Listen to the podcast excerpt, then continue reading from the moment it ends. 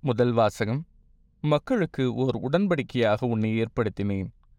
இறைவாக்கினர் எசாயா நூலிலிருந்து வாசகம் அதிகாரம் நாற்பத்தி ஒன்பது இறைவசனங்கள் எட்டு முதல் பதினைந்து முடிய.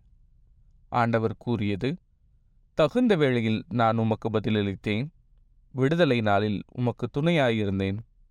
நாட்டை மீண்டும் நிலைநாட்டவும் பாழடைந்து கிடக்கும் உரிமை சொத்துக்களை உடைமையாக்கவும் நான் உம்மை பாதுகாத்து மக்களுக்கு ஓர் உடன்படிக்கையாக ஏற்படுத்தினேன். சிறைப்பட்டோரிடம் புறப்படுங்கள் என்றும் இருளில் இருப்போரிடம் வெளிப்படுங்கள் என்றும் சொல்வீர்கள். பாதையில் அவர்களுக்கு மேய்ச்சல் கிடைக்கும். வறண்ட குன்றுகள் அனைத்திலும் பசும் புல்வெளிகளை காண்பர். அவர்கள் பசியடையார் தாகமுறார். வெப்பக்காற்றோ வெயிலோ அவர்களை வாட்டுவதில்லை. ஏனெனில் அவர்கள் மேல் கருணை காட்டுபவர் அவர்களை நடத்திச் செல்வார். அவர் அவர்களை நீரூற்றுகள் அருகே வழிநடத்துவார். என் மலைகள் அனைத்தையும் வழியாக அமைப்பேன். என் நெடுஞ்சாலைகள் உயர்த்தப்படும். இதோ இவர்கள் தொலையிலிருந்து வருவார்கள். சிலர் வடக்கிலிருந்தும் சிலர் மேற்கிலிருந்தும் சிலர் சீனிம் நாட்டிலிருந்தும் வருவார்கள். வானங்களே மகிழ்ந்து பாடுங்கள். மண்ணுலகே களி கூறு.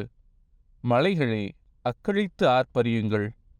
ஆண்டவர் தம் மக்களுக்கு ஆறுதல் அளித்துள்ளார். சிறுமையுற்ற தம் மக்கள் மீது இரக்கம் காட்டியுள்ளார். சீயோனோ ஆண்டவர் என்னை கை நிகழ்ந்து விட்டார். என் தலைவர் என்னை மறந்து விட்டார் என்கிறாள். பால் குடிக்கும் தன் மகவை தாய் மறப்பாளோ? கருத்தாங்கினவள் தன் பிள்ளை மீது இரக்கம் காட்டாதிருப்பாளோ? இவர்கள் மறந்திடனும் நான் உன்னை மறக்கவே மாட்டேன். இது ஆண்டவரின் அருள்வாக்கு. இறைவா உமக்கு நன்றி. நற்செய்தி வாசகம். இறந்தோரை தந்தை எழுப்பி அவர்களை வாழ வைப்பது போல மகனும் தாம் விரும்பியவர்களை வாழ வைக்கிறார். யோவான் எழுதிய தூய நற்செய்தியிலிருந்து வாசகம் அதிகாரம் ஐந்து இறைவசனங்கள் பதினேழு முதல் முப்பது முடிய அக்காலத்தில் இயேசு யூதரிடம் என் தந்தை இன்றும் செயலாற்றுகிறார் நானும் செயலாற்றுகிறேன் என்றார். இவ்வாறு அவர் ஓய்வு நாள் சட்டத்தை மீறியதோடு நில்லாமல் கடவுளை தம் சொந்த தந்தை என்று கூறி தம்மையே கடவுளுக்கு இணையாக்கியதால் யூதர்கள் அவரை கொல்ல இன்னும் மிகுந்த முயற்சி செய்தார்கள். இயேசு அவர்களை பார்த்து கூறியது மகன் தாமாக எதையும் செய்ய இயலாது தந்தையிடம் தாம் காணும் செயல்களையே செய்ய இயலும். தந்தை செய்பவற்றை மகனும் அவ்வாறே செய்கிறார் என நான் உறுதியாக உங்களுக்கு சொல்கிறேன். தந்தை மகன் மேல் அன்பு கொண்டு தாம் செய்யும் அனைத்தையும் அவருக்கு காட்டுகிறார். இவற்றை விட பெரிய செயல்களையும் அவருக்கு காட்டுவார். நீங்களும் வியப்புறுவீர்கள். தந்தை இறந்தோரை எழுப்பி அவர்களை வாழ வைப்பது போல மகனும் தாம் விரும்பியவர்களை வாழ வைக்கிறார். தந்தை யாருக்கும் தீர்ப்பு அளிப்பதில்லை. தமக்கு எல்லாரும் மதிப்பு கொடுப்பது போல மகனுக்கும் மதிப்பு கொடுக்க வேண்டுமென தீர்ப்பு அளிக்கும் அதிகாரம் முழுவதையும் அவர் மகனுக்கு அளித்துள்ளார்.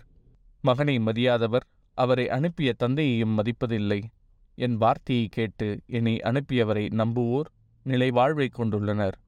அவர்கள் தன்னை தீர்ப்புக்கு உள்ளாக மாட்டார்கள். ஏற்கனவே சாவை கடந்து வாழ்வுக்கு வந்து விட்டார்கள் என உறுதியாக உங்களுக்கு சொல்கிறேன். காலம் வருகிறது. ஏன்? வந்தே விட்டது.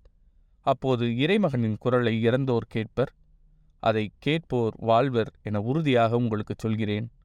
தந்தை தாம் வாழ்வின் ஊற்றாயிருப்பது போல மகனும் வாழ்வின் ஊற்றாய் இருக்குமாறு செய்துள்ளார்.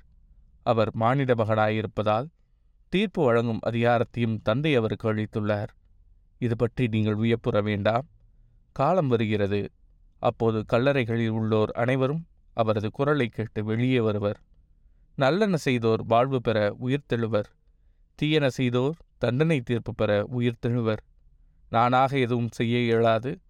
தந்தை சொற்படியே நான் தீர்ப்பிடுகிறேன். நான் அழிக்கும் தீர்ப்பு நீதியானது? ஏனெனில் என் விருப்பத்தை நாடாமல் என்னை அனுப்பியவரின் விருப்பத்தையே நாடுகிறேன். இது ஆண்டவரின் அருள்வாக்கு. கிறிஸ்துவே உமக்கு புகழ்